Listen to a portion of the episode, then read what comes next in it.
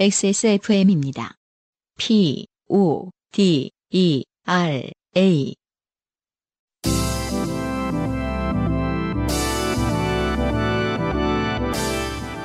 요즘은 팟캐스트 시대.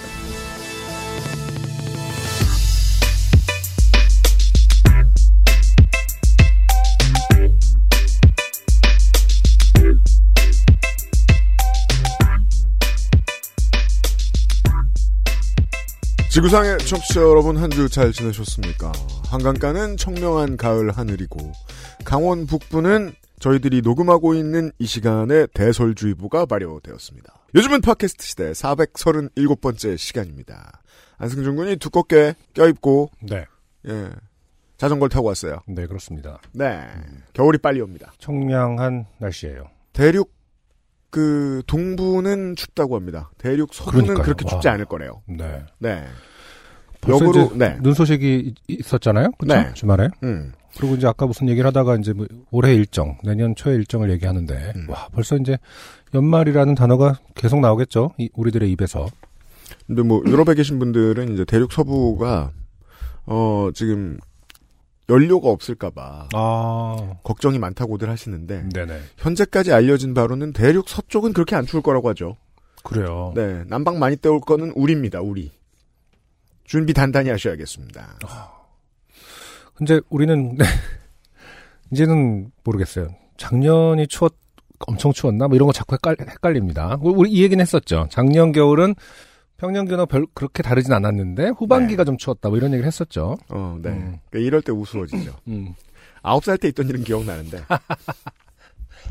서른아홉 살때 있던 일은 도통 기억이 나지 않아요. 뭐 살았지 뭐. 그 추웠지 뭐. 그 루틴이 좀 생기면서 좀 그 차별성이 없어지는 거죠. 아홉 살 때, 열살 때는 막 그 매해가 새로워요. 매해가 새로운 네. 일들이 뭐열살땐 다리 부러지고 네. 뭐 열한 살땐 못 부러지고 뭐 이런 식으로 네. 음 그랬었는데 음. 루틴이 생기다 보니까 그런 건지 아무튼 어 아, 겨울 추운 건 이제 좀 두렵습니다. 어, 어 슬픈 상상이 떠올랐어요. 네 뭐죠? 유미미 박사님이 네네 모든 곤충을 다 알아버리는 나이가 오면 음 재미가 없을 거 아니에요. 좋은 지적이에요. 그래서 허무해서 어떻게 야? 제가 이미 가을에는 네. 곤충 찾기가 좀 힘들어요. 아, 네, 그렇습니다. 네. 굉장히 그 모기만 남아 있고 거의 모기랑 그러니까, 바퀴벌레가 남아 네, 있고 저같이 뭐 눈썹이 없는 사람은 그냥 곱등이가 줄어드는구나 이 정도로만 생각합니다. 노림제 정도가 남아 있는데 아, 그렇죠. 다 이제 좀 뭐랄까 친해지기는 쉽지 않은 곤충들만 남아 있는 상태이기 때문에 아, 네. 그래서 이제 항상 동절기 즈음에서는 음. 다른 동물로 이제 눈을 돌립니다. 그래서 제가 지지난주에 말씀드렸지만은 음. 요즘에 이제 그 애견 카페, 아, 네. 도그 카페에 가고 음. 어 거기 이제 캣 카페도 같이 있는 음. 그래서 이제 야옹이랑 멍멍이 음. 를 만나고 랑 다닙니다. 교감하는 것에 이제 또 빠져 있죠. 네. 네. 음. 그렇습니다. 알아서 자기가 이제 그런 거를 다. 그 계절에 맞게끔 음.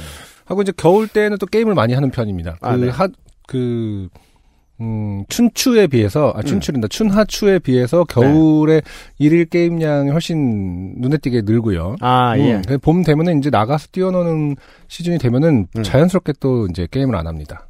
아, 진짜요? 그런 식으로, 네. 그런 어떤 곡선들이 본인 스스로 만들어내더라고요. 네. 대단해요. 음. 그 99년에 저 무슨 통신사 뉴스를 지금 에디터가 저희한테 링크를 보내줬는데요. 네네. 어, 미 해병대 비행장에 미확인 곤충들이 나타났대요. 635종이. 99년도에 나타났었다고요? 네. 아. 그 제가 이야기하고 싶은 주제 의식이 이거예요. 네네. 어, 많이 보다 보면 지루하고 까먹잖아요. 음흠. 하지만 생각보다 새로운 건 많습니다. 아, 곤충이야말로 아직까지 인류가 다 발견하지 못한 미개척 분야가 맞습니다. 음. 네, 곤충의 종류는 어마어마하고요. 네. 아직까지 밝혀지지 않은 종만 해도 수백 종에 이를 것이다. 음. 라는 게 학계 정설이에요. 네. 네.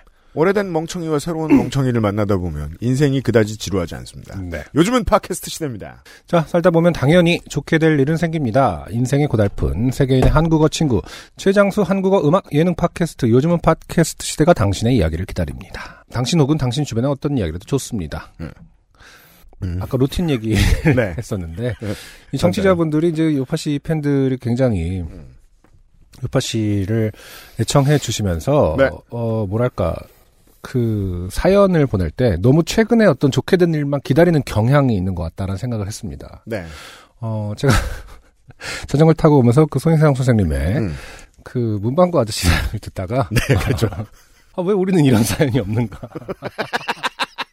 뒤지면 나오지 어, 않을까? 아, 누군가는 동네 아저씨가 좀, 어, 두드려 맞은 얘기. 쾅쾅쾅 좀 어? 올라가서 쾅쾅쾅 하고 좀 만든 그런 기억들 누군가 동시대 사람들이 참 많을 텐데 그게 어떤 주제 의식이 있지 않았습니까? 네. 그런 집단 의식들, 집단 같은 언어를 향유하면서 음. 우파 시청자분들도 네. 어, 지금 너무 그 현재의 음. 어, 떤 좋게 될 일만 기다리지 마시고 일상과 기억을 함께 만나는 시간이에요. 기억을 잘 되짚어봐서 네. 어, 집단 의식 속에 음. 숨겨져 있던 그 시대에 좋게 된 일들을 꺼내 보는 것도 그럼요. 어, 재밌을 것 같다라는 생각을 했습니다. 그 아저씨 얘기 나와서 말인데 그런 후기도 왔어요. 아, 우리 아버지가 하던 말투가 서울 사투리라는 걸 네. 지금 알았다. 음, 네. 자세한 내용은 발견할 건 많아요. 지난 주말에 올라온 손희, 손희랑 선생님 편에 참고해 주시고요. 네. 자, 어, 지난 인생 경험 이야기를 적어서 요즘은 팟캐스트 시대 이메일 xsfm25 골뱅이 gmail.com 조땜이 묻어나는 편지 담당자 앞으로 사연을 보내주시면 저희가 모두 읽고 방송에 소개되는 사연을 주신 분들께는 커피 비누에서 더치커피, 주식회사 빅그린에서 빅그린 안티 헤어로스 샴푸를 TNS에서 요즘 치약을, 정치발전소에서 마키아벨리 편지 3개월권을 꾸루꾸루에서 꾸루꾸루 요파시 선물 에디션을, QBN에서 보내드리는 실키 어린 콜라겐 1개월분을 XSFM이 직접 보내드리는 XSFM 관현어 티셔츠도 선물로 보내드립니다. 요즘은 팟캐스트 시대는 피부의 해답을 찾다 도마 코스메틱 앤서 19 진짜 리뷰가 있는 쇼핑몰 로맨틱스.co.kr 커피보다 편안한 커피 비노 더치커피에서 도와주고 있습니다. XSFM입니다. 묻는다. 안티에이징에 대해. 트러블 케어에 대해. 묻는다. 진짜 화장품에 대해. 피부 고민? 단 하나의 해답. 앤서 19.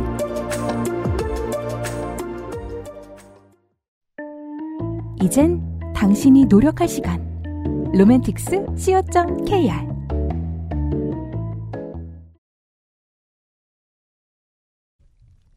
배상혁 씨의 후기를 보실까요? 네. 안녕하세요. 살아있는 배상혁입니다. 네, 저희가 지난주에 확인해 드렸습니다. 네. 진료 중에 의사 선생님께서 하 어쩌지 하셨던 걸 저는 나 때문에 일정을 취소해야 돼서 그런가 보다 했는데 요형 안녕의 말씀을 듣고 보니 정말 아 이놈을 대체 어떡하지? 라는 뜻이었을 수도 있겠네요. 네. 이 슬픈 얘기죠. 중년의 삶을 그림 그리는 시간이 됩니다. 각 간호 요파 씨는. 네. 아, 느끼잖아요. 자기 몸의 증상을 모르고 있다가 큰 고생하는 사람들을 종종 봅니다, 이제. 나이 들어가면. 많죠, 사실은. 네. 근데 이제 그걸 그런 사람들을 만나는 게 일상인 의사의 입장에서는 네. 꽤 답답할 겁니다. 예. 그렇죠. 음. 음. 근데 또 뭐 한편으로는 그런 생각이 들어요. 답답한 것은 뭐 만날 때마다 답답하겠죠. 가- 굉장히 어, 이, 이 환자는 굉장히 스마트하다. 음. 라고 느끼는 경우가 있을까요? 어, 어떻게 이렇게 잘하시죠? next step을? 뭐 이렇게 할 리는 만무하고. 네. 네. 의사 본인이 병 났을 때도 그다지 스마트하지 않을 거예요. 그러다 보니까 이제 어떤 환자를 대하는 태도에 대해서는 답답한 거는 뭐 당연지사라고 생각해야 되지 않을까 음. 생각을 가끔 합니다. 그럼 네. 굳이 그때 드러내는 것이 과연 환자에게 좋은 것인지는 모르겠습니다. 대체 왜 이렇게 빙빙 돌려서 말씀하시나 싶었는데 그렇게 생각하니 이제서야 이해가 됩니다. 앞으로는 부디 병원 신세 덜 지고 살도록 노력해야겠습니다. XSFM 관계자 여러분 모두 건강하세요. 애청하겠습니다. 추신. 그렇지 않아도 XSFM 티셔츠 사고 싶어 고민 중이었는데 마침 얼큰이 티셔츠가 왔네요. 품질이 아주 기가 막힙니다. 목도 너무 편해요. 정말 감사드립니다. 아니에요. 배상혁 씨 거짓말 하셨습니다. 이 그렇죠? 티셔츠 목 안 편해요. 음, 어, 지금 저희가 상품으로 보내드리고 그 선물로 보내드리고 있는 관연 호전. 관현호 티셔츠는 네. 2017년 판일 거예요. 아마 음. 2018년 판이거나. 그렇죠. 예. 사실은 고민 중이었다고 하셨는데 네. 사실은 나쁜 선택을 당한 꼴이죠. 원래 최고의 품질, 더 좋아진 품질의 상품을 네. 물론 이제 돈을 들였어야겠지만 음. 받을 수 있어 가질 수 있었는데 그렇죠. 어, 지난 버전을 만족한다면 네. 어, 새로운 세상에서 한 발짝 멀어진 것이다. 아, 뭐, 물론 그렇습니다. 저희들이 만든 것 중에 제일 못 만든 게 그겁니다.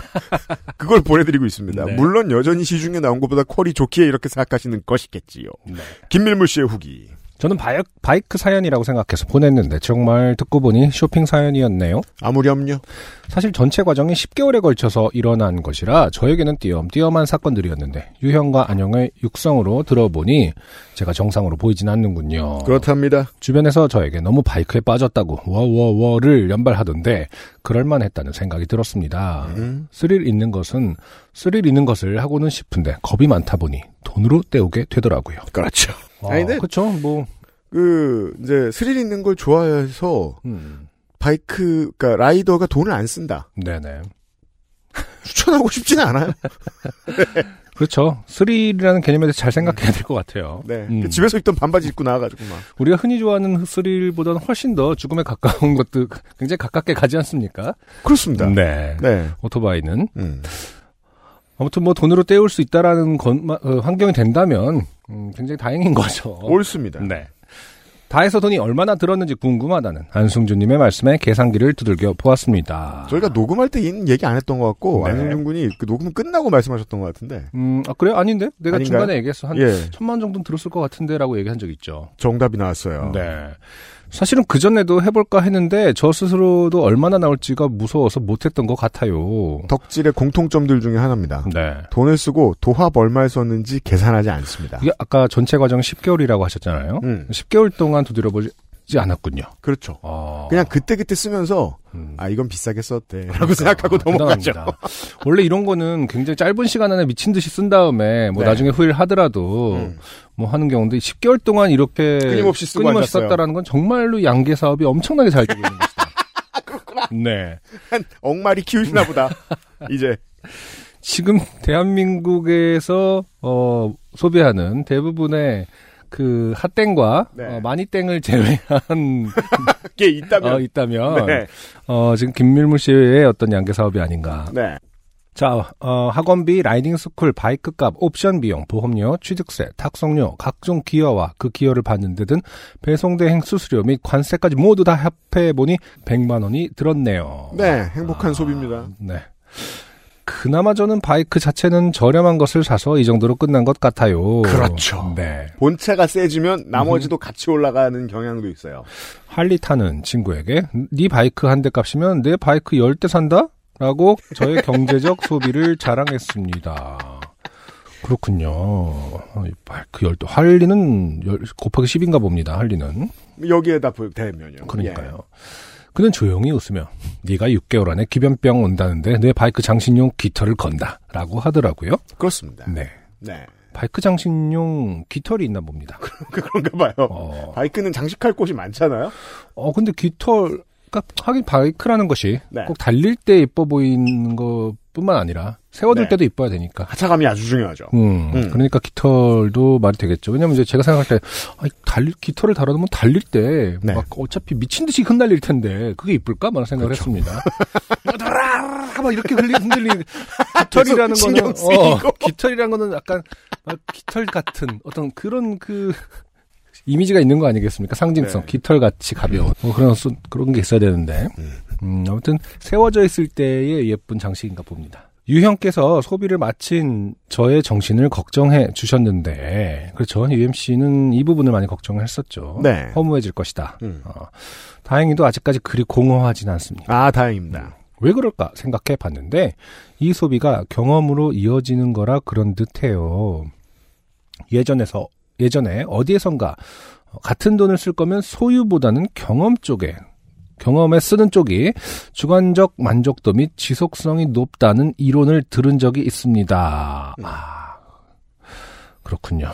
음, 돈을 쓸 거면 소유보다는 경험 쪽에 써라. 아, 한 50% 동의해요. 음, 그 덕질로 보자면 이런 거죠. 네. 그, 저희 집에 키보드가 많잖아요. 음, 근데 결국은 쓰거든요. 네. 예. 음, 음. 같이 시간을 보내긴 보내요. 음. 이게 전 중요한 것 같아요. 그렇죠. 물론 아닌 경우도 있습니다. 음. 어, 제 책상 등 뒤를 돌아보면, 어, 쇼케이스가 있습니다. 네. 거기에는 피규어와 플레이어 카드들이 있죠? 그렇죠. 그거랑 뭘 같이 하진 않아요. 음. 네. 음. 그러니까 그건 그거대로 좋은 경험을 주는데, 네. 결과적으로 놓고 보면, 돈 쓸 때 빼고는 없는 거 아니야? 라는 생각이 들 때도 있죠. 그렇죠. 아직 정리는 안 돼요. 50% 동의한다라는 것은 이제 손바닥 뒤집는다라는 거죠. 그러니까 이럴 때는 이걸 택해야지. 아, 그렇죠. 경험 중립충이다. 경험에 돈을 쓰고 싶을 땐 이 말을 상기하고 썼으면 다 신나요. 소유의 돈을 쓰고 싶을 땐또 다른 좋은 문장이 있을 거예요. 그건 그래요. 어, 찾으려면 찾을 수 있습니다. 네, 안 쓰는 키보드도 있어요. 어, 바이크가 생기니 할 수 있는 경험의 폭이 달라져서 소비에 따르기 마련인 공허함이 비교적 적은 것 같아요. 음. 근데 아직 뭐 많이 못 하셨다고 들었는데 아직은 동절기가 찾아와서 음. 이미 지금 마음만큼은 어, 경험을 하고 있는 것으로 많이 기울어져 있습니다. 그 이미 가 있습니다. 네. 어, 어, 그거 못했지만. 얘기도 해주셨어요. 10월 넘어가면 손가락이 곱을 정도로 춥다. 네네. 라는 것도 설명해 주셨어요. 자, 그러면 다음에 또 소식 전하겠습니다. XSFM 19 여러분 추위와 과소비 모두 조심하세요. 이제 바이크 200km를 탄 김밀물 드림. 야, 이 정도면 어, 시승차죠. 그러니까 예. 그렇겠죠. 200km. 음. 아직 모든 게 새로울 때죠. 추신. 어, 오늘 선물이 도착했네요. 이번에는 뭘까 궁금했는데 빅그린 헤어로스 샴푸 치카가. 저는 빅그린의 왕팬입니다. 머리 숱이 많아서 말리는데 오래 걸려서 머리 감는 걸 귀찮아 하는데 빅그린은 향이 너무 좋아서 그 귀찮음을 쉽게 극복하게 해주거든요. 향이 없다고 걱정하시는 분들 많은데 음. 이 향을 좋아하시는 분들도 많습니다. 최근엔 하지만 최근엔 바이크 용품 사느라 돈이 없어서 어, 싼 샴푸를 쓰고 있었는데 이렇게 보내주셔서 감사합니다. 미니 사이즈로 헤어로스 카렌딜라와 센서티브 트리트먼트도 왔는데 바이크로 여행 갈 때 잘 쓰겠습니다. 음. 그리고 묘하게 함께 온 어, 빅그린 선물용 마 가방이 어, 저의 취향을 저격하네요. 이거 오랫동안. 만들어봐서 그런지 꽤 이쁘죠. 예, 실력이 음, 있어요 이것도. 그렇군요. 음. 어, 마 소재로 돼 있나 봅니다. 네, 네. 저기 우리 저 세민이 앞자리에 맨날 있어요. 아 그렇군요. 예, 선물 보내드려야 되니까 쌓여 있잖아요 선물. 아, 네네. 네. 음. 김밀물 씨였어요. 네. 고맙습니다. 후기였습니다. XSFM입니다. 오늘 커피 드셨나요? 원두커피 한 잔 어떠세요? 정확한 로스팅 포인트, 섬세한 grinding, 원두 그 자체부터 프렌치 프레스까지 모든 추출에 맞춰진 완벽한 원두. 당신의 한 잔을 위해 커피비노가 준비합니다. 가장 편한, 가장 깊은 커피비노 원두커피.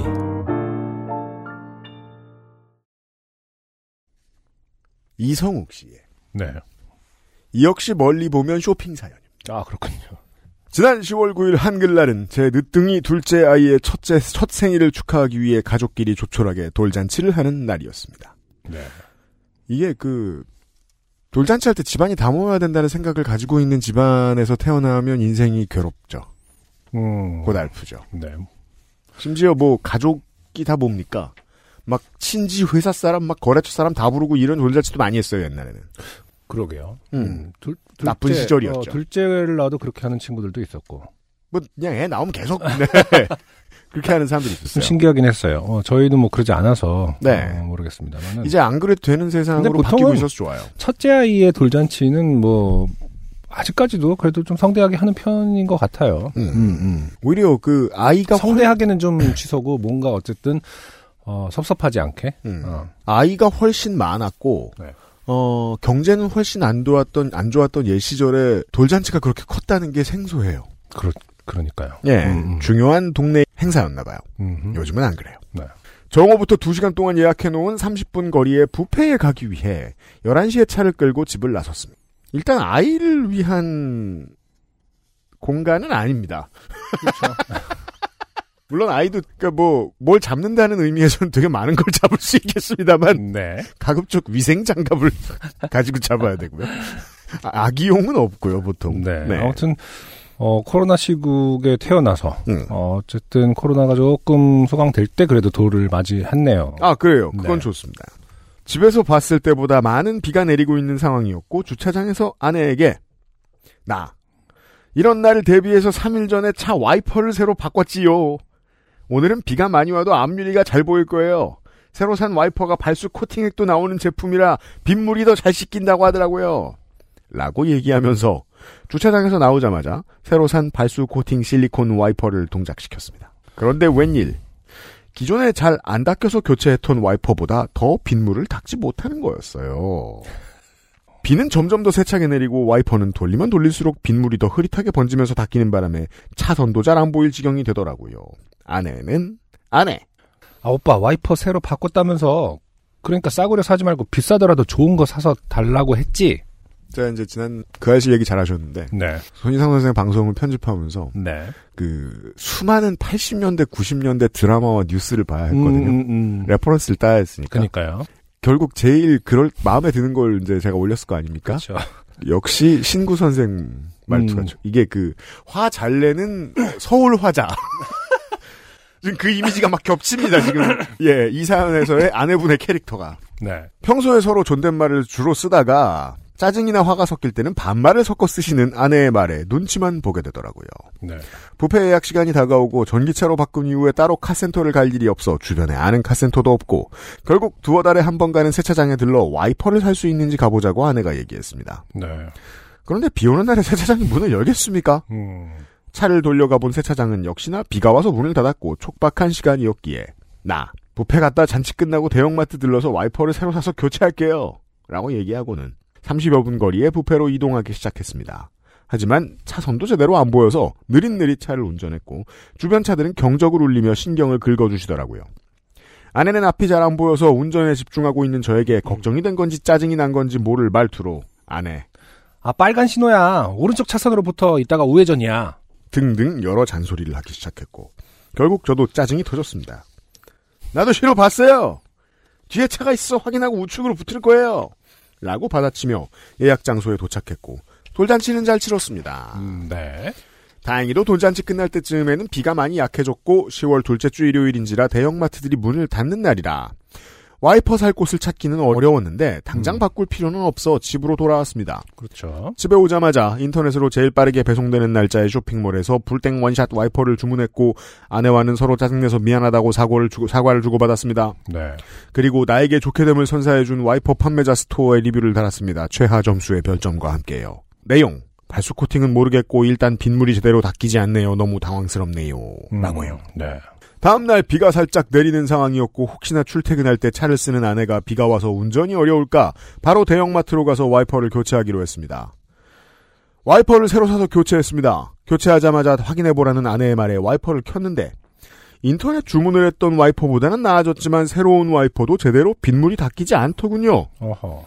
저는 아 앞유리에 유막이 생겨 그런가? 라는 생각이 들었고 아내에게 이 문제를 해결할 계획을 말했습니다. 나 일단 유막이라는 게 있는데 이게 블라블라 유막 제거제를 사서 유막을 제거하고 발수 코팅을 새로 해야겠어요. 라고 얘기하고는 그날 저녁에 유막 제거제와 발수 코팅제를 인터넷으로 주문했습니다. 이게 지금 살짝 그 아내라는 부분을 삭제하고 팀장님이라고 바꿔도 네, 굉장히 잘 그렇죠. 어울리는 것 같아요. 그렇죠. 네. 네. 그리고 이제 이 차를 회사 차로 음. 이제 바꿔도 네. 충분한 것 같습니다. 그렇습니다.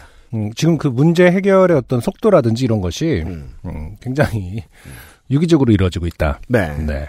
여전히 이상하게 생각해야 되는 건 이겁니다. 어, 99%의 드라이버들은 음, 이런 일을 겪지 않아요. 그러게요. 네. 네. 차를 두어 달 세차 안 했던 상황이었는데 직접 유막 제거와 발수 코팅을 하려 하니 음.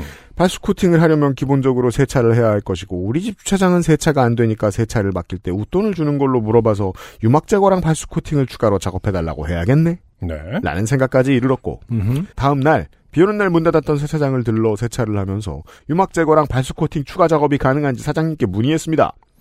유막 제거야 어차피 세차하면서 유리 닦을 때 해주는 거니 추가 비용은 없이 가능하다고 하셨고 발수 코팅은 직접 하는 걸 권해 주시더라고요. 친절한 사장님께 알겠다고 말씀드리고 다음 날 차를 맡기기로 했습니다. 네. 집에 와서는 아내에게 아 우리가 자주 가는 세차장 사장님이 여기서 아예 물결이 있어요 아저씨 물결 이건 아줌마가 쓰면 아줌마 물결 네. 어 이 물결은 팀장님께 보고할 때 하는 물결 아그 모를 일이죠. 뭐 팀장님하고 결혼했을 수도 있는 거니까요. 이렇게 빠, 빠릿빠릿한 빠릿빠릿함을 연애 아, 보여줬을 때 어, 네. 팀장님이 이제 음, 반해서 믿고 부릴 수 있겠다 정도의 생각을 앞으로도 잘 보고할 것 같다. 네 우리가 자주 가는 세차장 사장님이 유막 제거는 별도 비용 추가 없이 해주시기로 했다고 자랑하듯 이야기하고 내일 차를 맡기기로 했다고 얘기했지요. 음. 다음날 세차장에 차를 맡기면서 저녁에 퇴근하면서 차를 찾아가겠다고 잘 부탁드린다고 말씀드렸습니다. 퇴근 후에 기분 좋게 간 세차장에서 깨끗해진 차를 보며 아 집에 가서 바지 코팅 열심히 해야지 했는데 네. 사장님이 오셔서 해주시는 말씀은 저에게 나의 무지함의 끝은 어디란 말인가라는 생각이 들게 했습니다. 사장님 혹시 와이퍼 새로 바꾸셨나요? 나 에, 새로 바꿨는데 그래도 잘 안 닦여서 유막 제거 부탁드린 거예요. 사장님. 아, 그러셨구나.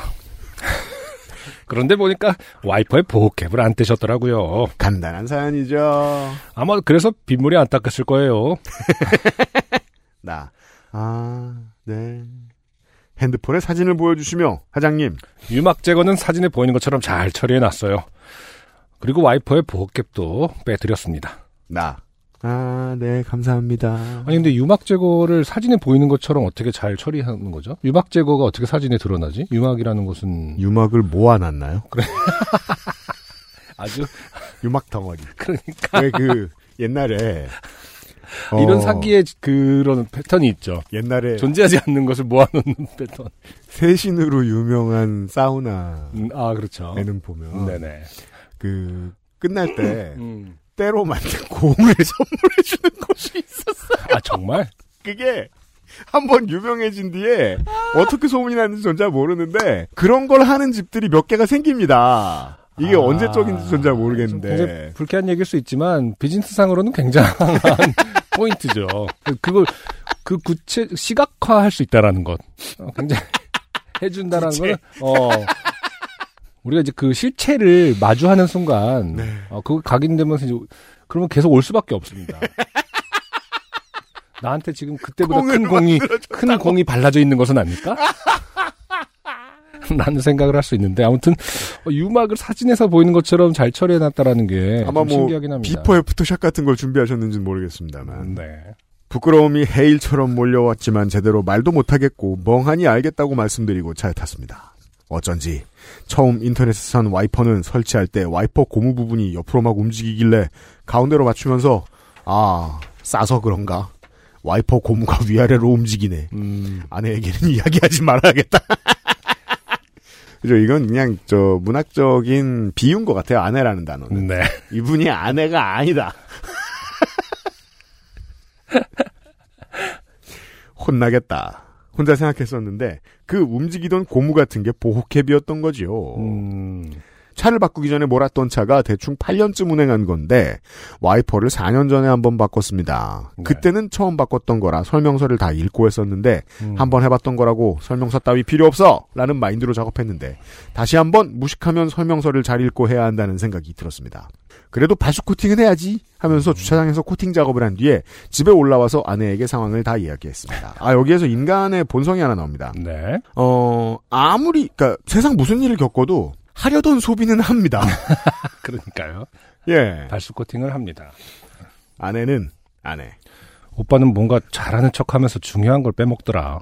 라면서 웃더라고요. 음, 그 저는 이 발화가 아주 인상적이라서 네. 이 사연을 뽑았습니다. 음, 오빠는 뭔가 잘하는 척하면서 중요한 걸 빼먹더라. 네. 별거 아닌 것 같지만 그렇죠. 칭찬이 하나도 없습니다. 일단. 이건 음. 그러니까 극혐. 그러니까 이게 이 문장을 간단히 설명하면 너는 위선자인데 무능해라는 말이잖아요. 그렇죠. 어, 근데 되게 웃으면서 얘기하면은 뭔가 잘했다라는 느낌처럼 들릴 수 있죠. 잘하는데 꼭 이런다 뭐 이런 느낌처럼 들릴 예. 수가 있어요. 근데 UMC님 말씀처럼 꼼꼼히 살펴보면 욕을 두 번 한 것밖에 없거든요. 그러니까 이 두 사람이 비난을 두 번 했습니다. 원래 이런 게 대화하는 패턴이고 어, 서로 겁나 친하고 유대 관계가 끈끈하다는 확률이 한 60%. 네. 이제 40%는 이제 일상적 극혐. 네, 우리가 요새 어, 오은영 박사님 나오는 프로만 틀면 나타나는 캐릭터들. 어떻게 보면 계속 이 말만을 반복하고 있을 수도 있어요. 다음에 이제 혼날 아침에 때는 일어나면? 어, 뭐 그, 오빠는 꼭 중요한 걸 빼먹을 때 뭔가 잘하는 척하더라. 뭐 이러면 아, 넌 어. 무능한데 위선자다. 아까는 위선자인데 무능하다. 였고요. 조산보사랑 좀 어, 반대의 개념이긴 한데 약간씩 말을 돌려가면서 계속 어, 가스라이팅을 하는. 자, 제대로 하는 건 하나도 없다라는. 주일이 넘게 지난 지금 주말 내내 포털 서버 장애로 포털에 접속이 안 되는 걸 보다가 다른 포털에 접속했는데 와이퍼 구매 내역이 뜬 걸 보고는 아 내가 스토어에 악플 달았지 하는 생각이 들어 들어갔습니다. 그 지금 캡처 짤을 그쵸, 예, 보내주셨는데 있습니다. 보면 이제 아래 위에 그 리플들이 있거든요. 음. 별 다섯 개에 다 좋은 뭐, 리뷰예요. 네. 그리고 사실 와이퍼 같이 생활에 늘 함께하는 물건은 좋죠. 음, 음. 그럼 길게 좋단 말 하는 고객은 드뭅니다. 그러니까요. 저렴한 가격에 좋습니다. 음. 잘 받았습니다. 많이 파세요. 이거 사실 극찬입니다. 이거. 네네. 예. 근데 어, 이 악플 별 하나짜리 발수 코팅은 모르겠고 일단 빗물이 제대로 닦지 않네요. 너무 당황스럽네요에는 판매자가 댓글을 달지 않았어요. 그렇습니다. 네. 네. 그 판매자는 상황을 알고 있었을 가능성이 매우 높습니다. 어, 별점 테러에 네. 어, 이제 혹시 보호캡을 떼지 않으신 건 아닌가요라는 말을 네. 하고 싶었으나 음. 안 해준 거죠. 제가 이제 음. 어, 왜냐하면 이분은 뭔가 잘하는 척을 하는 것 같고 네. 중요한 걸 빼먹은 것 같으니까. 음. 아, 많은 이제 light한 청취자들이 제가 직업을 방송인이라고 어디 가서 말할 거라고 예상하실 수도 있습니다. 음. 하지만 저는 단 한 번도 그런 얘기를 하지 않습니다. 네네. 저는 광고업자고 네. 유통업자죠. 음. 그래서 이 마음을 압니다. 보는 순간 사실 이 사람이 뭘 잘못하는지 압니다. 아, 그러니까요. 예. 음. 그러니까 물건이 잘못됐으면 바로 처리를 하죠. 음. 근데 딱 어떤 패턴의 댓글을 보면 어디 봅시다. 리뷰란을 보니 며칠간 리뷰들이 다 올라오는데 모두 평점이 좋더군요. 다들 가성비 좋다, 잘 쓰고 있다 이런 리뷰들이 있었고 스토어 사장님은 거의 모든 댓- 리뷰의 댓글로 감사하다, 문제 생기면 연락 달라는 댓글을 달아주신 걸 봤습니다. 물론 제 리뷰에만 아무런 댓글을 안 다셨더라고요. 아마도 이 새끼 뭐지 어이없네? 라고 생각하셨을지 모르겠네요. 음. 아, 나의 무지함으로 인해 사장님의 좋- 사장님에게 좋게 됨을 선사했구나라는 생각이 들었고 그제서야 리뷰를 삭제했습니다. 네. 사실 이게 이제 앞뒤를 부- 붙여서 봐야 되는 게 오빠는 뭔가 잘하는 척하면서 중요한 걸 빼먹더라라는 말을 네. 만약에 허구한 날 들었다. 음흠. 그래서 그럼 사람 망가질 거 아니에요? 음. 그렇게까지 망가진 사람은 어 이런 인지를 할 수 없습니다. 네. 네, 음흠.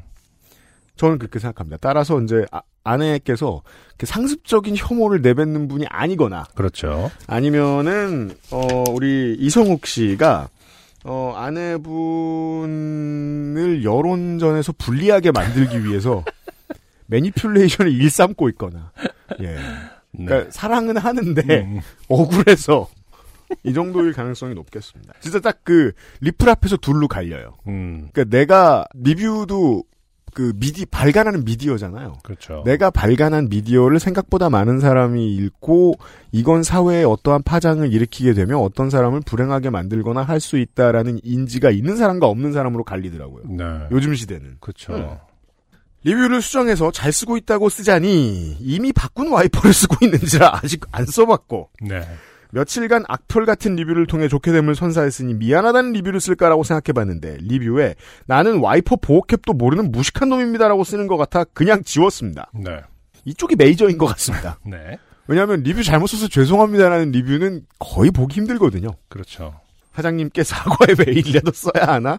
라고 생각이 들긴 하는데 만약에 받았으면 되게 좋아하셨을 거예요 사장님은. 네. 구매 내역에 문의하기 기능으로 사과를 쓰려고 보니 이것도 문의 내역이 글이 오픈되는 형태라 못 올렸네요. 아무튼 요팟시를 통해 스토어 사장님께 사과 말씀을 이게 너무 이상한 게 음.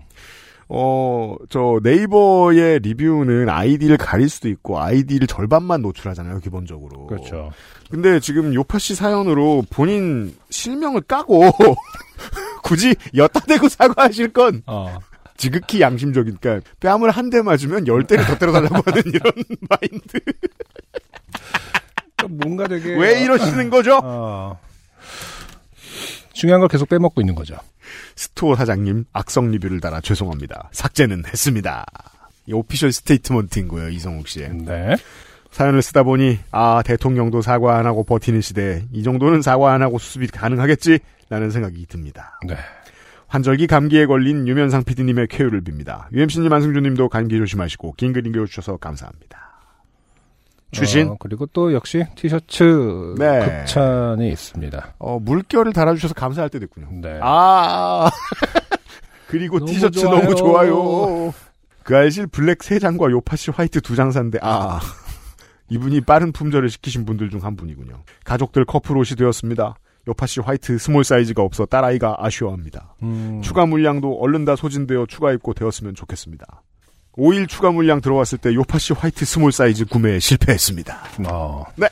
아, 10월 9일 날에 누뚱이 둘째 아이의 생일이라고 하시는 거 보니까 첫째 첫째 아이는 이제 small 사이즈를 나이가 입을 됐군요. 나이가 됐군요. 성인 small 사이즈. 어느 정도 그 터울이 큰가 봅니다. 네. 네. 아무튼 음. 어, 착한 네. 아빠를 어 그렇죠. 착하지만 뭔가 중요한 걸 언제나 빼먹는 아 까 뭐라고 아빠를 하셨더라? 둔 아내분이? 아, 이성욱 씨. 이게 왜냐면은 위선자이지만 무능하다는 제 워딩이니까 음. 예, 그 담당자의 워딩을 써야죠. 네. 뭔가 잘하는 척하면서 중요한 걸 빼먹는 오빠 이성욱 씨의. 그러니까요. 그러니까 이게 그 저는 인생에 이런 아주 훌륭한 진리 알려준다고 생각합니다. 음. 와이퍼 보호캡 뗄 줄 몰라도 아이를 잘 키울 수 있습니다. 네. 의지만 있다면. 아, 네. 좀 안타까운 느낌이 들어요. 뭔가 언젠가부터 어, 물론 이성욱 씨는 굉장히 좋은 분인데 음. 그렇겠죠. 어, 자기 바- 성찰이 빠- 빠르시고 그러니까요, 네. 맞아요. 근데 이제 이렇게 너무 자기 성찰이 강한 사람들의 좋게 된 사연들은 음. 뭐 임팩트가 좀 약합니다. 아, 사과도 빨리 하고 해결도 좀 빨리 나는 편이고. 아, 문방구 아저씨 같이 아, 아, 저기 더. 깔롬 나오라 어. 그래. 아이고 야만의 시대가 좀 그립다라는 생각을 합니다. 네. 이성욱 씨는 좋은 사람이라 문제다. 아. 네. 라는 지적을 드리면서 음. 감사합니다. XSFM입니다. 잊고 있었다. 엄마이기 이전에 여자라는 걸. 잊고 있었다. 아빠이기 이전에 남자라는 걸. 잊고 있었다. 우리의 시작은 부모가 아닌 연인이었다는 거. 컴백 로맨스. 로맨틱스 co.kr 자극 없이 각질 정리할 수 없을까? 순하게 피부를 잠재우는 한 장의 습관. creamy한 엠보 패드로 매끄럽고 윤기 있게. 단 하나의 해답. 엔서 나인틴 시카판테놀 크림 패드.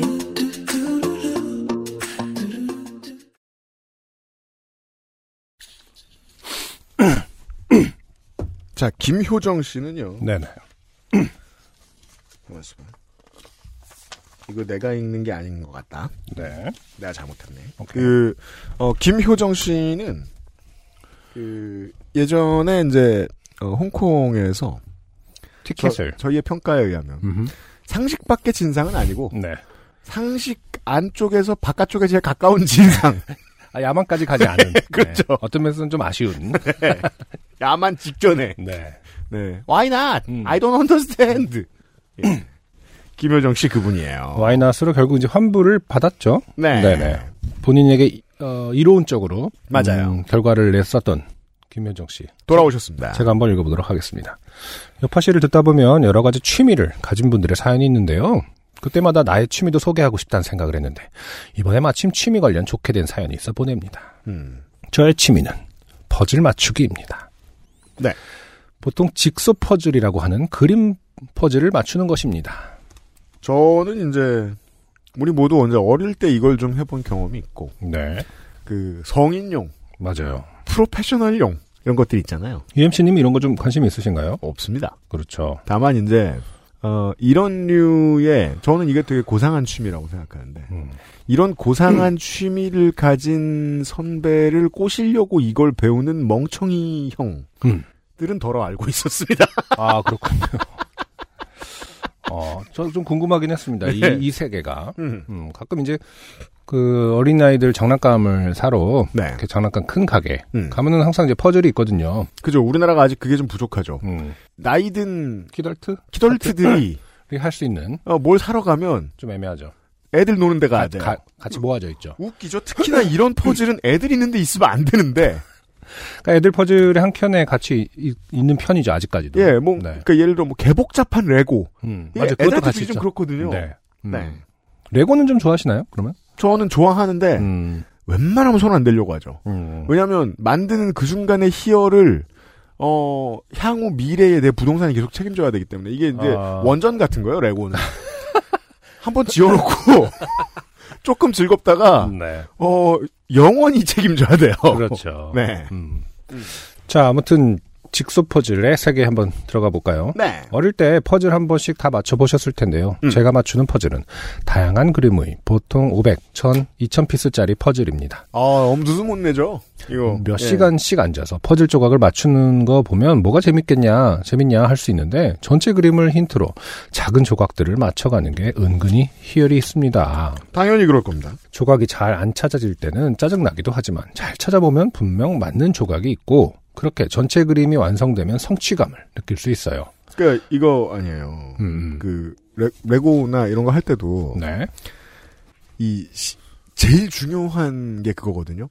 공정함에 대한 음. 시스템이 틀렸을 리가 없다. 아, 나는 답만. 찾으면 된다. 음, 음, 음. 예를 들어 이제 어릴 때 이제 지구소 퍼즐 할때 그런 생각이 들잖아요. 아 없어 불량이야. 그쵸, 그쵸. 라고 포기하는 아이들도 있어요. 맞아요. 잘못된 거 아니야? 뭐, 잘못됐네, 이러면서. 근데 그 아이들이 이제 씻을 때 허벅지 뒤에 있는 걸 보고 아, 그때 가서 수정하는 아이가 있고 음. 그걸 은폐하는 아이가 있어요. 먹어? 나는 무오다 이러면서 이 새끼들이 잘못했다 하면서 아무튼 아. 발바닥에 붙은 거를 이제 손을 안 쓰고 발바닥만으로 이렇게 변기해 버린다든지. 그렇죠. 그저 그런 직장인으로서 분명한 결과와 성취감을 느낄 일이 별로 없다 보니 음. 대리만족하는 것 같기도 하고요. 네. 아무튼 그렇게 직소 퍼즐 카페도 들락거리며 조용히 집에서 퍼즐을 맞췄는데 음. 국내 퍼즐 제조사 한 곳에서 퍼즐 대회를 개최한다는 소식을 알게 됐습니다. 퍼즐 대회요. 1등에게는 무려 15만 원 상당의 퍼즐 상품권을 준다고. 음. 아, 퍼즐이 은근 비싸서 맞아요. 보통 2, 3만 원 하거든요. 이게 출판물 중에 이게 단가 제일 비싼 수준 거의 그림체급이죠. 예. 어, 그 공정을 어떻게 이 커팅이 사실은 출판할 때 보면은 커팅이 오차도 크고 아직까지도 3mm가 오차가 늘 그렇죠. 전제해야 되고 초과학이죠 이거. 그 이거를 막 2,000피스짜리를 진짜 잘 아기를 잘 맞게 하는 거는 이거는 레이저로 자르겠지 이게 어떻게 자르려나 진짜 그러게. 말입니다. 네. 음. 아마 그런 공정 때문에도 단가가 좀 비싸지 않을까 생각이 왜냐면 드는데요. 뭐 레이저는커녕 윤전기 같은 걸로 책 만들던 시절에도 네, 두꺼운 종이 지기소 퍼즐은 있었단 말이에요. 그러니까요. 네, 인류의 신기한 음. 예, 발명품이에요. 어, 15만 원의 상당의 상품권. 물론 등수 안에 들긴 힘들겠지만 남양주에 있는 공장 겸 매장에서 하는 대회라서 아. 오 그런 데가 있군요. 공장 겸 매장이래요. 음. 가보고 싶네요. 대회라서 드라이브 겸 퍼즐도 살 겸 해서 친구랑 가기로 했습니다. 다행히 직소 퍼즐을 꽤나 좋아하는 친구가 한 명 있습니다. 음, 덕질 축제네요. 좋네요. 어, 9월의 어느 일요일 가을 하늘은 높고 푸르고 바람이 살랑살랑 불어 드라이브하기에 너무 기분 좋은 날씨였습니다. 대회는 1시부터였는데 여유 있게 11시에 출발했습니다. 도착 예정 시간은 12시 10분쯤이라서 먼저 가서 퍼즐이나 구경하자며 여유 있게 갔죠. 제가 사는 고양시에서 남양주를 가려면 수도권 제1순환도로를 타야 하는데요. 저 이제 서울촌동 모르는데 제가 이제 한 번 딱 그 이 루틴을 가봤거든요. 고향 파주에서 남양주로 가는 루틴. 야, 그렇죠. 저렇게 외곽순환으로 돌죠. 네 신나고 깨끗하고 빠릅니다. 네네. 오랜만에 하는 운전이었지만 친구랑 수다를 떨며 제법 여유 있게 가고 있었습니다. 그리고 목적지 도착 5km 정도 남았을 때 고속도로에서 빠져나가야 한다는 표시를 본 것 같은데 갑자기 내비가 미쳤는지 아, 이런 표현 참 자주 쓰죠. 갑자기 내비가 미쳤나? 뭐 이런 거. 그 이게 제가 아까 하던 표현이죠. 시스템을 불신하는 방식으로 자신의 잘못을 감추려 듭니다. 그렇죠. 어, 미쳤는지 자꾸 표시를 바꾸는 겁니다. 나가라는 거야, 말라는 거야. 어, 운전을 하지 않는 친구도 내비 헷갈리는 표시를 해독하지 못했고 다음에 나가라고 하는 건가? 하고 나가는 출구를 지나친 순간 내비는 경로를 재탐색합니다. 라고 하며 목적지까지 30km 시간은 59분이 걸린다는 겁니다. 음, 그렇다면 이미 알았죠. 갑자기 내비가 미쳤는지라고 생각하실 타이밍 직전에 이미 가야 할 길로 안 갔죠. 그렇죠. 네. 내비를 그래서 의심하지 말고. 그죠. 음. 내비는 진심이죠. 거기였단 말이야. 라고 지금 계속 말을 바꾸는 거죠. 네. 음. 그런 퍼즐 대회 시작 시간을 약간 넘겨 도착한다는 건데 정말 기가 막히고 코가 막힐 지경이죠. 가면서 애써 침착한 척하며 영화나 드라마 보면 꼭 아슬아슬하게 들어가는 사람이 1등 하잖아 라고 농담도 했습니다. 음. 하지만 그렇죠. 우리는 드라마 주인공이 아니라 엑스트라 중 하나니까 그런 일은 일어나지 않겠죠. 음. 그때부터 우리는 내비를 노려보며 침묵 속에 운전을 했습니다.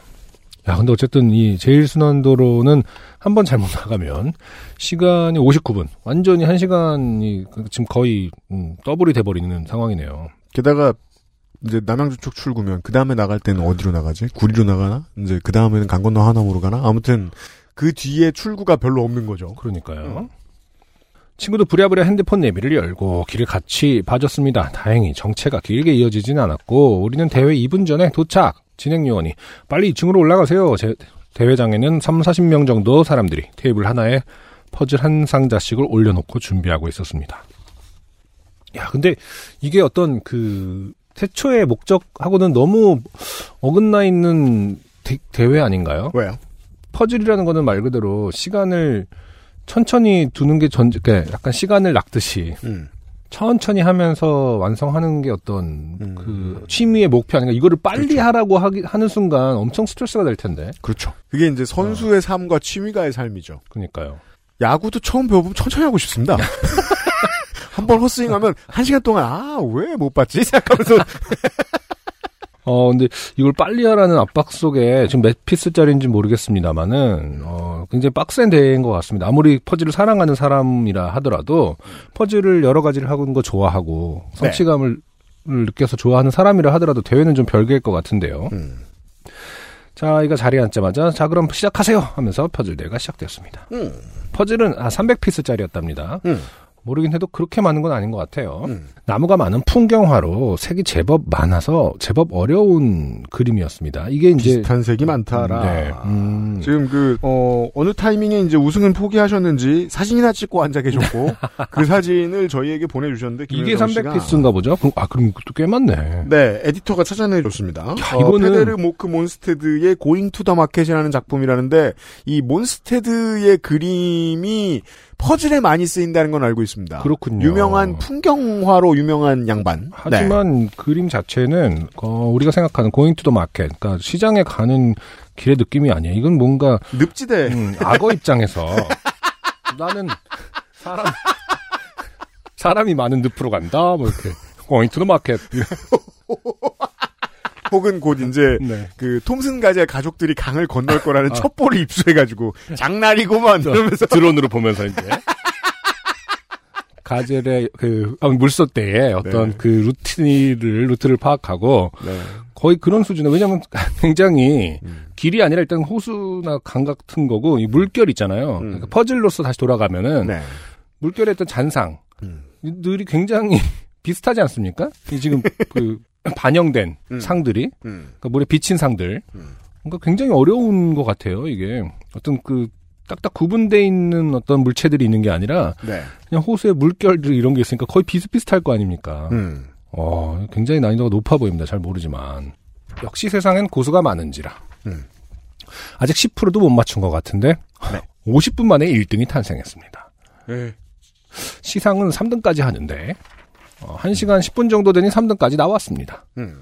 밥만 먹고 퍼즐을 맞추는 카페에서 보던 퍼즐러들이 다 오신 모양이었습니다. 아, 퍼즐 맞추는 카페가 있겠죠. 왜 그 생각을 못했을까? 보드게임 카페처럼 음. 사지 않, 않더라도 음. 음. 와 근데 어쨌든 이거를 외워서 할 수도 있겠네요 그러면은 그러니까 세상에 있는 모든 퍼즐을 다 섭렵할 수가 있는 건가 말이 좀 이상하지만 다만 웬만한 거는 많이 해봤을 수는 있겠죠. 그러니까요 네. 이미 등수는 정해졌고 2시간 정도 시간을 줬는데 저는 다 맞추지 못할 것 같아 포기하고 친구의 퍼즐을 도와줘서 친구만 완성했습니다 네 결국에 친구의 퍼즐은 일단 어떤 그 유책 사유를 아 그렇죠. 흐리게 하기 위해서 이제 아까는 어허. 내비 탓을 하셨고 그러니까요. 지금은 친구 탓을. 친구를 아까 뭐 탓을 하는 건 아니지만 네. 음. 어, 뭐라도 이렇게 해야 된다라는 어떤 마무리를 너무 안 짓기에는 포기하기 포기하는 걸로만 끝나기에는 조금 양심이 어, 찔렸는지 음. 네. 어, 또 친구의 퍼즐 도와주기로 합니다. 좋습니다. 어, 친구는 과연 그걸 좋아했을까요? 음. 그리고 노래방에서 진짜 자기가 노래 너무 부르고 싶은데 음. 코러스 같이 해주는 거랑 약간 비슷한 느낌 아닐까? 이 부분 이 부분을 위해서 내가 노래방에 온 거야 하는데 갑자기 같이 불러. 어 그런 느낌은 아니었을지. 그건 싫은데. 네. 이어서 경품 추첨도 있었는데 저희 번호 근처도 안 부른 거 보면 아, 늦게 갔다가 응모 대상이 아닌 번호를 준 것 같기도 했습니다. 아, 네, 못 넣었을 수도 있죠, 통에다가. 그래도 좋은 경험했네 하면서 즐겁게 마무리하고 퍼즐도 몇 개 사서 돌아오는 길 음. 중간에 친구를 내려주고 저는 강변북로를 타고 고향으로 나가는 부분까지 거의 다 왔습니다. 그때 아는 길이라는 안도감 때문이었는지 긴장이 풀려서였는지 저는 또 나가는 출구를 놓치고 말았고 네, 그때 또 내비가 미치기 시작했어. 야이 멍청아 이러면서 그런 날이 있어요. 진짜 한 번 그 길 잘못 들면은 연쇄적으로 하는 날이 꼭 있긴 있더라고요. 네, 음. 그 이제 서울 서쪽 나룩 가니까 음. 이제 야 이 새끼야, 너가 이 새끼야. 아 내비가 미쳤는지 이러면서 이렇게 억울한 말투로 당황한 나머지 바로 다음에 나타난 출구를 나갔는데 그 출구는 인천공항으로 가는 도로였습니다. 아하. 그렇게 집으로 가는 길을 뒤로하고 저는 비싼 통행료를 내고 영종대교를 건넜습니다. 네, 그럼 저 큰 반달곰 엄마 아들이랑 사진 하나 찍고 오셨어야죠. 음. 이제 이런 분들이 간 김에 이제 소래포 가지 가셔서 그래도 걔는 샀네요. 뭐 약간 이러면서 보면 이제 퍼즐도 결국 몇 개 사서 돌아오지 않으셨습니까? 그렇죠. 네. 소비에 소비에 대한 어떤 큰 기준이 아, 그렇게 길티가 없습니다. 음. 자신이 이제 길을 잃은 것에 대한 그 무마가 되기 위해서는 이제 어, 꽃게도 사실 뿐이다. 그렇습니다. 그 길이 얼마나 긴지 아시는 분은 아실 텐데 왕복 30km 정도 됐던 것 같습니다. 음. 그렇게 저는 시원하게 영종대교까지 어, 들렀다가 늦게 집으로 돌아왔습니다. 길을 잘못 들어서 든 돈이 음, 톨비 기름값까지 합하면 5만 원은 될 것 같아요. 음. 저의 퍼즐 대회 참가기는 이렇게 마칩니다. 그래도 대회는 참 재밌었어요. 대회 사진 첨부로 보내드립니다. 고향 사는 김효정 드림. 네. 김은정 씨 고마워요. 아, 네. 지금 느꼈는데. 그 제가 그 레고는 원전 같은 거라고 말씀드렸잖아요. 네. 왜냐면 그 어느 패키 되게 여러 패키지로 포장이 돼서 나오고 네. 해체를 다시 하는 것도 엄청 전문적인 작업이에요. 해체를 못 해요. 그냥 부동산이 돼요, 걔는. 음. 근데 이 직소 퍼즐은 네. 그냥 해본 다음에 음. 사진 찍고 다시 음. 풀어헤치고 친구 주면 돼요. 그쵸. 예. 음. 어, 마치 책처럼 여기저기 쓰일 수 있네요. 그러네요. 음. 어. 누구는 퍼즐 도서관도 운영하고 있겠네요. 그렇겠네요. 예. 어, 아, 여기도 뭐 남양주에 있다라는 공장 겸 카페인데, 음. 재밌어 보이네요. 지금 사진으로 보면 애- 아이를 드- 어, 안고 계신 분도 계시고, 음, 그렇습니다. 어, 뭐 연령대까지는 모르겠는데 성비도 좀 이렇게 다양한 것 같고요. 음. 음. 자, 새로운 취미에 대한 이야기를 들었습니다. 네. 김효정 씨 고마워요. XSFM입니다. 오늘은 콜롬비아 수프리모 어떠세요? 적당히 쓴 그리고 그 뒤에 찾아오는 아련한 단맛 부드러운 향과 맛의 최고급 mild 커피 가장 빠른 가장 깊은 커피 비노 콜롬비아 수프리모 간혹, 네. 간혹, 제가 이제 너무 정신이 없으면. 어, 에디터가 붙이는 민트색 딱지가 있어요. 아, 뭐죠? 추천. 음, 추천. 네. 간혹 제가 네. 음. 안 읽어보고 음. 파란 딱지를 위에 얹을 때가 있습니다. 어, 에디터를 믿고. 임민엽 씨의 사연이 그렇습니다. 그렇군요. 한번 봅시다. 네. 지난주에 있었던 일입니다. 저는 오랜만에 친구들과 동네 고깃집에서 만났습니다. 그날은 친구 A의 생일 파티차 모인 자리였습니다. 저는 집에서 위스키 한 병을 챙겨가서 콜키지를 내고 고기와 함께 마시려고 꺼내는데 친구 B가 눈을 빛내며 말합니다. 네. 이 위스키는 자기가 가장 좋아하는 위스키라고요. 어허. 과로 비싼 건 아닙니다. 네. 과로. 요즘은 뭐 위스키 종류가 굉장히 많아서 음. 어, 접할 수 있는 쉽게 접할 수 있는 요즘은 위스키 네. 섹션은 뭐, 네, 어. 그 술가게에도, 음. 그리고 취향도 굉장히 다양해져 갖고 꼭 비싼 거 아니더라도 맛있는 게 많다고 하더라고요. 그럼에도 불구하고, 어, 세상 모든 사람들의 발화 중에 저를 가장 흥미롭게 하는 말은 여전히 네. 비싼 건 아닙니다죠. 아 그렇죠. 제가- 뭐 네. 18,000원은 아닐 거 아니에요? 그게 재밌어요. 네. 제가 7만 원짜리 키보드를 샀죠. 네. 키보드. 그러면- 그놈의 키보드. 그러면 저는 네. 보급형을 뜯어서 공사해보는 연습을 하려고 산 거예요. 7만 원짜리를. 네. 아 그렇군요. 하지만- 뭐, 음, 머글에게는 음. 음. 평생 살 키보드 값이죠. 그럴 수 있죠. 이 비싼 건 아닙니다라는 음. 말이 자신을 드러냅니다. 컴퓨터 사면 주던데. 예. 저는 제 돈으로 거죠. 위스키를 사본 적이 친구 선물 줄 때 딱 한 번밖에 없는 사람이에요. 아, 저한테. 위스키는 6천 원이어도 비싸고 음. 15만 원이어도 비싼 맞아요. 거예요. 저도 위스키를 제 돈 주고 사본 적은 없네요. 예. 어, 선물 때문에 산 적은 있는 것 같고요, 저도. 따라서 비싼 건 아닙니다라는 말은 단 한 가지만 네. 판독 판독할 수 있게 해줍니다. 이 사람은 해당 물품에 애정이 있다. 그러니까요. 예. 잘 아시는 분이다. 싼지 비싼지는 내 기준에서는 알래야 알 방법이 없습니다. 음. 12만 원 찍어봅니다. 아니야. 12만 원이면은 그래도 10만 원 밑에가 요즘 많아서 한 네. 7만 원 정도짜리를 말씀하시는 건 아닐까 생각을 합니다. 네. 음. 그러니까 이랬는데 30만 원이면 김민 임민여 씨는 띠꺼운 사람이 되는 거 아니에요 우리한테. 이게 어려운 일입니다. 위스키 먹는 모습을 한 번도 못 본 놈인데 그러더니 스트레이트로 한여름에 축구 전후반 90분 소화한 선수처럼 냉수 마시듯 연거푸 몇 잔을 들이킵니다. 네. 마치 지생일인 양 말이죠. 아, 그분이 아니군요. 지금 뛰네요. 아, 우리는 참 이런, 음, 이런 인간을 많이 알고 있죠. 남의 잔치에 아. 이 1차로 돼지는 그렇죠. 기분 좋은 놈. 그가 왜 기분 좋은지는 아무도 모르고. 그렇습니다. 네. 그렇게 자기만의 세계에 들어가 자작을 하며 마시더라고요. 네. 그러거나 말거나 저희는 하하깔깔하며 술자리를 했습니다. 얼마 지나지 않아 친구 B가 눈과 혀가 풀린 채로 말합니다. B 아, 나 내일 새벽에 일어나서 가봐야 돼. 해석 새벽에 일이 있어서 가봐야 네. 한다. 저희는 삽시간에 취한 B의 흐릿한 눈동자와 빈 위스키병을 번갈아 보며 얘 일부러 이러나 네. 싶기도 하고 무슨 일이 있는 것 같기도 하지만 굳이 본인이 말하기 전에 묻지 않는 저희의 성격상 곧 잠들 것 같은 상태의 글을 대리기사님을 통해 집으로 보냈습니다. 네. 그렇게 그는 갔습니다. 음흠. 아랑곳하지 않고 저희는 다시 신나게 고기와 술에 열중하며 A의 생일 파티를 이어갔습니다. 네. 시간은 흐르고 거나하게 취한 저희는 이제 집에 갈 채비를 합니다. 네. 갑자기 친구 A의 표정이 어둡습니다. 핸드폰을 잃어버렸다고요. 저희는 핸드폰을 찾는 척하기 시작했습니다. 정확한 그렇죠. 고증. 네. 네. 어디 있나, 이러면서. 네. 실제 돕는 자는 없습니다. 음, 이런 일이 생겼을 때. 내 건 아닌데, 이러면서. 어차피 내 건 아닌 돈 있나. 막 주머니 없는 곳을 만지기 시작하고 올 때부터 없었다. 차에 두고 온 거 아니냐라고 주장하는 친구 C와 무슨 소리냐? 아까 여기서 너네 사진 찍어준 거 기억하지 않느냐? 그거 내 폰이었다. 어허. 아니야, 너는 사과폰이 아니지 않느냐? 근데 사과폰 포틴 괜찮더라 등등 아무짝에도 쓸모없는 정보들을 내뱉고 있었습니다. 저는 주사가 있습니다. 음. 바로 귀소 본능이지요. 핸드폰을 찾는데 큰 도움이 되지 않을 것 같고 혹은 큰 도움이 되기 싫었던 저는 네네. 집에 가고 싶어 슬쩍 일어났습니다. 네. 평소에 제 주사를 알고 눈치를 챈 C가 제 폰을 빼앗아 A의 폰으로 전화를 해봅니다. 안 받습니다. 네. 다시 해봅니다. 안 받습니다. 마지막 한 번만 더 해보고 안 받으면 깨끗이 포기하고 집으로 들어가기로 합의를 봅니다.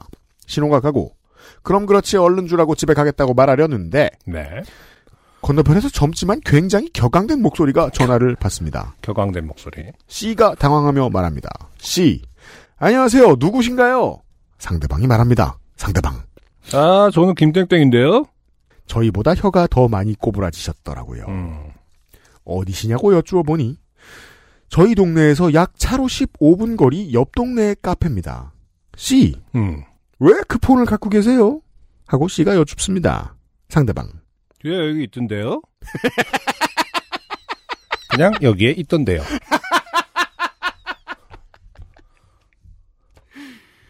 아, 저희 동네까지 친구들이 와줬지만 편하게 집에 가긴 글렀구나 생각하며 급하게 핸드폰 원정대를 결성하여 택시를 잡고 김땡땡님이 말씀하신 카페를 향해 가는 도중에 다시 한번 전화를 드렸습니다. 저, 아 저희가 지금 가고 있습니다. 땡땡 카페 맞으시죠? 라고 제가 여쭙습니다. 상대방. 예? 카페요? 여기 노래방인데요? 아니, 뭐, 장소를 이동한 거는 그럴 수 있다고 치는데, 이 정도로 혀가 꼬부라진 사람이 카페를 갔다가 또 노래방을 가는군요. 전화는 또 제깍제깍 잘 받습니다. 저는 순간 핸드폰 헌터에게 당했구나. 꼼짝없이 조리돌림 당한다. 이건 조리 정확한 용법은 아닙니다. 네, 그렇죠. 요즘 많이 쓰는 단어. 결국 폰도 못 찾고 헛걸음만 하겠구나. 라는 생각이 들었고 택시는 일단 카페에 도착했습니다. 아, 저희는 보았습니다. 1층 카페에 2층이 코인 노래방인 건물을 말입니다. 다시 전화를 걸어 핸드폰 헌터님을 소환해 마침내 A의 핸드폰을 받을 수 있었습니다. 음. 세상 신난 A는 그 손님께 택시비라도 하라며 사례금을 드렸고 핸드폰도 찾았겠다. 자기가 또 쏜다며 저희를 다시 술집에 데려갔지만 그래도 폰을 찾아 다행이었습니다. 사건의 진상은 이러했습니다. 네. 술 취한 B가 대리기사님께서 안전하게 모셔다 주었음에도 불구 술 취하면 꼭 불러대던 박효신의 숨을 부르기 위해 자 에디터 호출합니다. 에디터 이 노래 뭔지 아세요? 내가 저 시절 노래에 약해요. 그렇죠. 우리는 한참 이제 외국 노래에 빠져 있을 때니까. 저는 이제 뭐 밴드 노래로 록밴드 노래에 많이 빠져있을 때고. 그 뭐, 2000년대 노래. 만들고 일하죠. 네. 네. 알기는 알죠. 음. 그래요? 네. 아저씨들이 노래방에서 많이 부르는 노래인가요? 아, 제 친구들도 술 마시면 이 노래 부르는 친구들이 꼭 있습니다. 아, 그래요? 박효신 네. 씨 노래가 쉬운 노래가 많이 없을 텐데요. 없으니까 술 마시고 부르죠. 아, 그럼 굉장히 이제 친구들 입장에서 듣기 싫은 노래. 일 그렇죠. 수도 있겠네요. 근데 뭐또 서로들 부르겠다고 마이크 뺏고 막 난리예요. 그렇구나. 네, 아무튼 핵심은 이분은 지금 혼자 집에 가다가 꼭 이 노래를 부르고 싶어져서 갔다라는 개념인 거죠. 그렇습니다. 어, 이게 뭐, 진짜 뭐, 저희 세대에서는 잘 일어나진 않는 일이었던 것 같은데. 이게 가사도 술 먹고 하루를 마무리할 때 부르면 약간 눈물이 흐르는 아, 울고 싶었구나, 어쨌든. 자, 오늘 퇴근하면서 들어보겠습니다. 네, B 씨는 어쨌든 울고 싶었다. 네. 박효신의 숨을 부르면서. 숨을 부르기 위해 휘적휘적 집 근처 코인 노래방에 갔다가 주머니에 핸드폰이 두 개인 걸 발견하게 됩니다. 음, 어? 하던 B는 자기 핸드폰이 아니라며 버려두고 야. 유유히 숨을 부른 후에 숨처럼 집에 간 것이었습니다. 그런 내용인가 봐요, 노래가. 이후에 다른 손님께서 그 방에 오셨다가 폰을 발견한 거였고요. 아, 그니까 그 전화 받으신 분은 이제 카페에 간 적은 없는 거군요. 그냥 네. 노래방에 계속 있으셨던 거군요. 그날 이후 친구의 별명은 궤도 B, 절도충, 만취 폰 절도남 등이 되었습니다. 네. 하나도, 어, 재미있는 별명은 없습니다. 재미없는 사연을 길게 만들어드린 거 아닌가 걱정됩니다. 사연이 소개된다면 아마 친구들이 축하주를 사라고 할 것 같은데 그때는 폰을 놓고 나가야겠습니다. XSFM 임직원 여러분 모두의 행복을 기원합니다. 임민엽 올림. 네. 임민엽 씨의 사연이었습니다. 제가 얼마나 메말랐는지 느꼈어요. 음, 제가 취하면 노래방에 가는 습관이 있은 지 20년이 지났어요. 그렇죠. 저는 그리고 30대 들어서 노래방을 다섯 번도 안 가봤어요.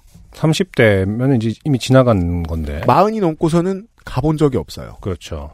언젠가부터 노래방은 내가 가면 안 될 곳이 된 거예요. 음흠. 마인드가 그렇게 바뀌었어요. 네네. 근데 기억이 나거든요? 음흠. 22살 때는 애들이 너랑 노래방 오면 너무 재밌다고 했었어요. 그래요. 오. 제가 잘 꺾었거든요. 아, 그래요? 아. 지금은 그거 어떻게 하는지 모르겠습니다. 트로트랑 뭐 그러면 뭐, 제일 자주 부르던 노래가 당시 뭐예요?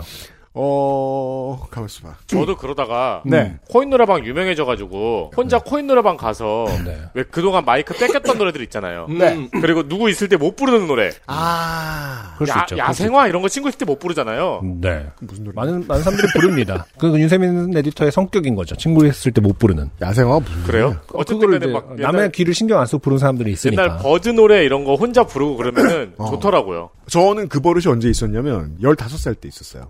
어떤 거예요? 혼자 가는 버릇? 혼자 노래방에 아니 용돈도 빡빡한데 음. 한 푼도 안 쓰고 껴가지고 어떻게 노래방을 갔었던 기억이 나요. 근데 UMC님이 15살 때는 진짜 혼자 오는 사람들 많지는 않았을 것 같아요. 그쵸? 특히나 꼬마애가. 그리고 이제 대낮에 가면은 꽤 오랜 시간을 주죠. 막 한 시간이고 두 시간. 단골 되면은 막 그 손님 없으니까 어차피. 네. 많이 주시는 경우도 많았잖아요. 학원 끝나면 한 6시였거든요. 음. 근데 그러면은 좀. 90년대 문화상 네. 6시면 아직 아무도 퇴근 안 했습니다. 그러니까. 7시, 8시는 대학 퇴근하잖아요. 음, 네. 그때만 해도 손님이 없어요. 맞아요. 그, 그래서 1시간 돈 내면 2시간 주고. 맞아요. 네. 30분짜리도 있었거든요. 맞아요. 그럼 음, 1시간 주고. 음. 네. 약간 연습 차원에서 연습실 다니듯이 다녔군요. 우울한 거예요. 음. 이 사연을 읽자마자. 어. 저는 코노를 가본 적이 없어요. 그러니까 그때 너랑 같은 게 최초입니다. 우리 유튜브에 올라와 있습니다. UMC 노래가 없었습니다. 우리 방송이 역사가 요구해요. 아, 근데 좀 네. 궁금한 게 있어요. 그 코, 친구들이 이제 네. 코너를 가자고 하면은 음. 아, 내가 최근에 한번 가본 적이 있는데 음. 그 시스템이 기억이 잘 안 나는데 음. 왜냐면 내가 이제 그걸 내지는 않았어요. 음. 그럼 이제는 코너가 아닌 게 없는 건가요? 아니겠죠, 설마. 옛날처럼 한 시간에 뭐 12,000원을 내고 그런 것도 있지 않을까요? 있는 거죠. 왜 다 코너라고 하는 거지? 코너는 말 그대로 조금 코너가 접근성이 플랫폼상 좋아서? 아니 당연히 있어요. 부... 그쵸? 네. 코너는 굉장히 물론 안에 큰 룸이 있는 데도 있는데 음. 대체로 1, 2인실. 그쵸 그쵸. 보통 부스잖아요, 부스. 그러니까 내 네. 말의 음. 내 질문의 핵심이 그거야. 실제로 간 데는 그런 곳이 아니었거든. 음. 근데 애들은 그러니까 좀 저보다 좀 어린 친구들이었는데 음. 그래봤자 어쨌든 30대 친구들이었는데 음. 어 코너 가자고 하는 거예요. 그럼 저는 이해가 안 되는 게- 그러면 왜 노래방이라는 단어가 아예 좀 사멸되고 있고 아. 아. 예 그냥 코너라는 단어가 대체하고 있는 거. 근데 저는 본능적으로 떠오르는 이미지는 그거예요. 전화 부스만 한데 다섯 명이 들어가 있는 상황이 떠오르는 거예요. 그, 그러나, 요즘 새끼들 그래? 봐봐 들어봐. 이러면서, 어, 알았어. 그냥 노래방을 갔는데 결제를 코인 노래방 식으로 하긴 하더라고. 예를 들어서 15곡 정도를 뭐 500원 뭐 그런 식으로 계산을 하더라. 음. 근데 노래 그냥 노래방 그러니까 뭐 하러 그러는 건지 잘 이해가 안 가는 거예요. 그냥 그 사장님이 이렇게 해야 되나 봐 싶어가지고 이게 유행인가 봐. 그런 거겠죠? 음. 그래서 저는 아 노래방의 전체적인 문화가 저도 워낙 안 가본 사람이니까 돈 내는 패턴이 더 직관적이게 합니다. 그렇게 바뀌었나? 돈 내는 패턴이 곡당으로 그냥 음. 바뀌었나? 뭐 이런 거가 좀 궁금했던 건데 그거는 아닌 거죠. 네. 어. 그냥 그냥 돈 내서 그냥 노래 부르는 데도 있는데 근데 따지고 보면 코너가 훨씬 싸긴 싸요. 그런가? 음. 한 곡당 500원이에요? 네. 그러면은 보통은 한뭐 다섯 곡씩 불러서 세 명이 가면은 15곡이니까 15,000원. 근데 보통 노래방도 그 정도 하지 않아요? 역사의 한 조각. 과거에 어. 코너가 대중화되기 전에 최초의 노래방도 코너가 많았습니다. 맞아요. 저도 그랬어요. 저는 그때 이후에 시간당으로 바뀌면서 달라진 문화가 있습니다. 네. 이것들이 1절만 불러요. 시간 아깝다고. 맞네. 그때는 전곡을 다 불렀어요. 저는 어 중학교 2학 3학년 때 과외를 했었는데 네. 과외 선생님이 이제 시험 끝났다고 음. 어, 노래방을 데려가 주겠다고 했어요. 음. 그 친구랑 같이 갔고 네. 그때는 이제 청소년들이 갈 수 있는 끼리만 갈 수 있는 상황은 아니었던 걸로 기억을 해요. 법이 그랬는지 아니면 문화가 그랬는지는 정확하지 않습니다만. 음. 그래서 처음으로 갔는데 약간 기계가 있고 음. 동전을 넣었어요 실제로. 음. 예, 굉장히 그 허름한 방이요. 그래서 태어나서 처음으로 어, 노래방에 가서 부른 노래가 이상우 씨의 슬픈 그림 같은 사랑이었습니다. 그거는 어, 그거- 기억 그건 기억나요. 그때는 이제 신나려는 느낌이 아니라 노래방 가서 분위기를 우와 이런 게 아니라 어 네. 노래를 제대로 한번 어, 뽐내볼 수 있는 그런 시간이었나. 생각을 네. 하던 시절도 있었죠. 네, 저는 정확하게 기억합니다. 보통 중고등학교 때예요. 노래방 곡을. 아. 그 노래는 아직도 좋아합니다. 이상우의 슬픈 그림 같은 그렇군요. 사랑. 네. 아무튼 지금 이 순간에 다짐합니다. 집에 가는 길에 박효신의 숨을 들어보겠습니다. 네. 아니 노래방을 한번 가봐요 우리. 그럴까요? 네, 유튜브 콘텐츠로 한번. 아니 뭐 잘 꺾으셨다면서. 아니 그리고 어쨌든. 아, UMC 네. 특성상 어쨌든 15살 때부터 팠다면 네. 뭐라도 잘 하겠지. 그랬으려나? 그러니까 툭 치면 나오는 거 아닙니까? 모르죠 또. 아, 궁금하네요. 윤삼민 에디터도 궁금하고 또 서상준 민정수석은 워낙 잘 꺾는 분이시거든요. 아, 그래요? 네, 저보다 노래를 훨씬 잘하고 그래요? 뭐 지금 사실은 그분은 트로트 열풍에 있는 이 시대에 음. 어디 나가셔야 되는 분인데 음. 엄밀히 말하면 조용히 우리 사무실에 있어요. 그러니까요. 네. 아무튼 XSFM에 언젠가 노래방을 간다면 재밌는 일들이 벌어질 것 같다. 벌어질 것 같다. 그냥 저희 삶에서 문화적으로 너무 멀어진 소재 하나를 그러니까요. 임민엽 씨 덕분에. 요즘은 팟캐스트 시대 437번째 시간이었습니다. 티저 음흠. 어, 녹음하기 전에 합의했습니다. 네. 공개 방송을 해야겠어요?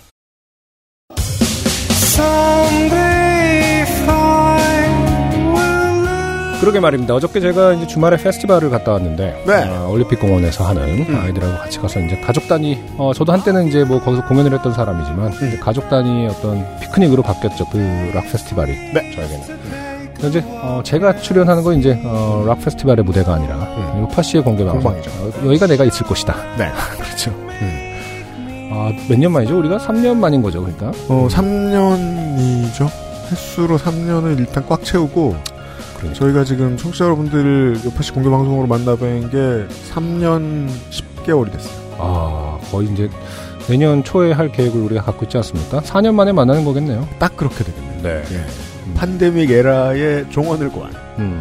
일단 티저. 음흠. 네. 아무것도 정해지지 않았다. 하지만 1월? 1월? 이것도 말하지 마? 1월 1월은 말했죠. 네. 1월쯤 되겠다. 음, 그렇죠. 겁내 추울 때 만나자. 음흠. 이런 말씀드립니다. 내년에는 그 설날이 언, 언제든가요? 1월 1월이에요? 확정되는 대로 네. 다시 소식을 전하겠습니다. 437번째 요파 씨도 함께 해 주셔서 감사합니다. 안승준 과연 씨가 진행했고요. 윤세민 에디터가 편집하고 바로 업데이트해서 들으실 수 있습니다. 아, 혹시나 국정감사 기록실 그것 사이즈 때 방송하느라 요파 씨 쉬는 줄 아시는 분들 안 계시길 바랍니다. 그래서 일부러 똑같은 시간에 업데이트합니다. 고맙습니다. 들어주셔서 감사합니다. XSFM입니다. P, O, D, E, R, A.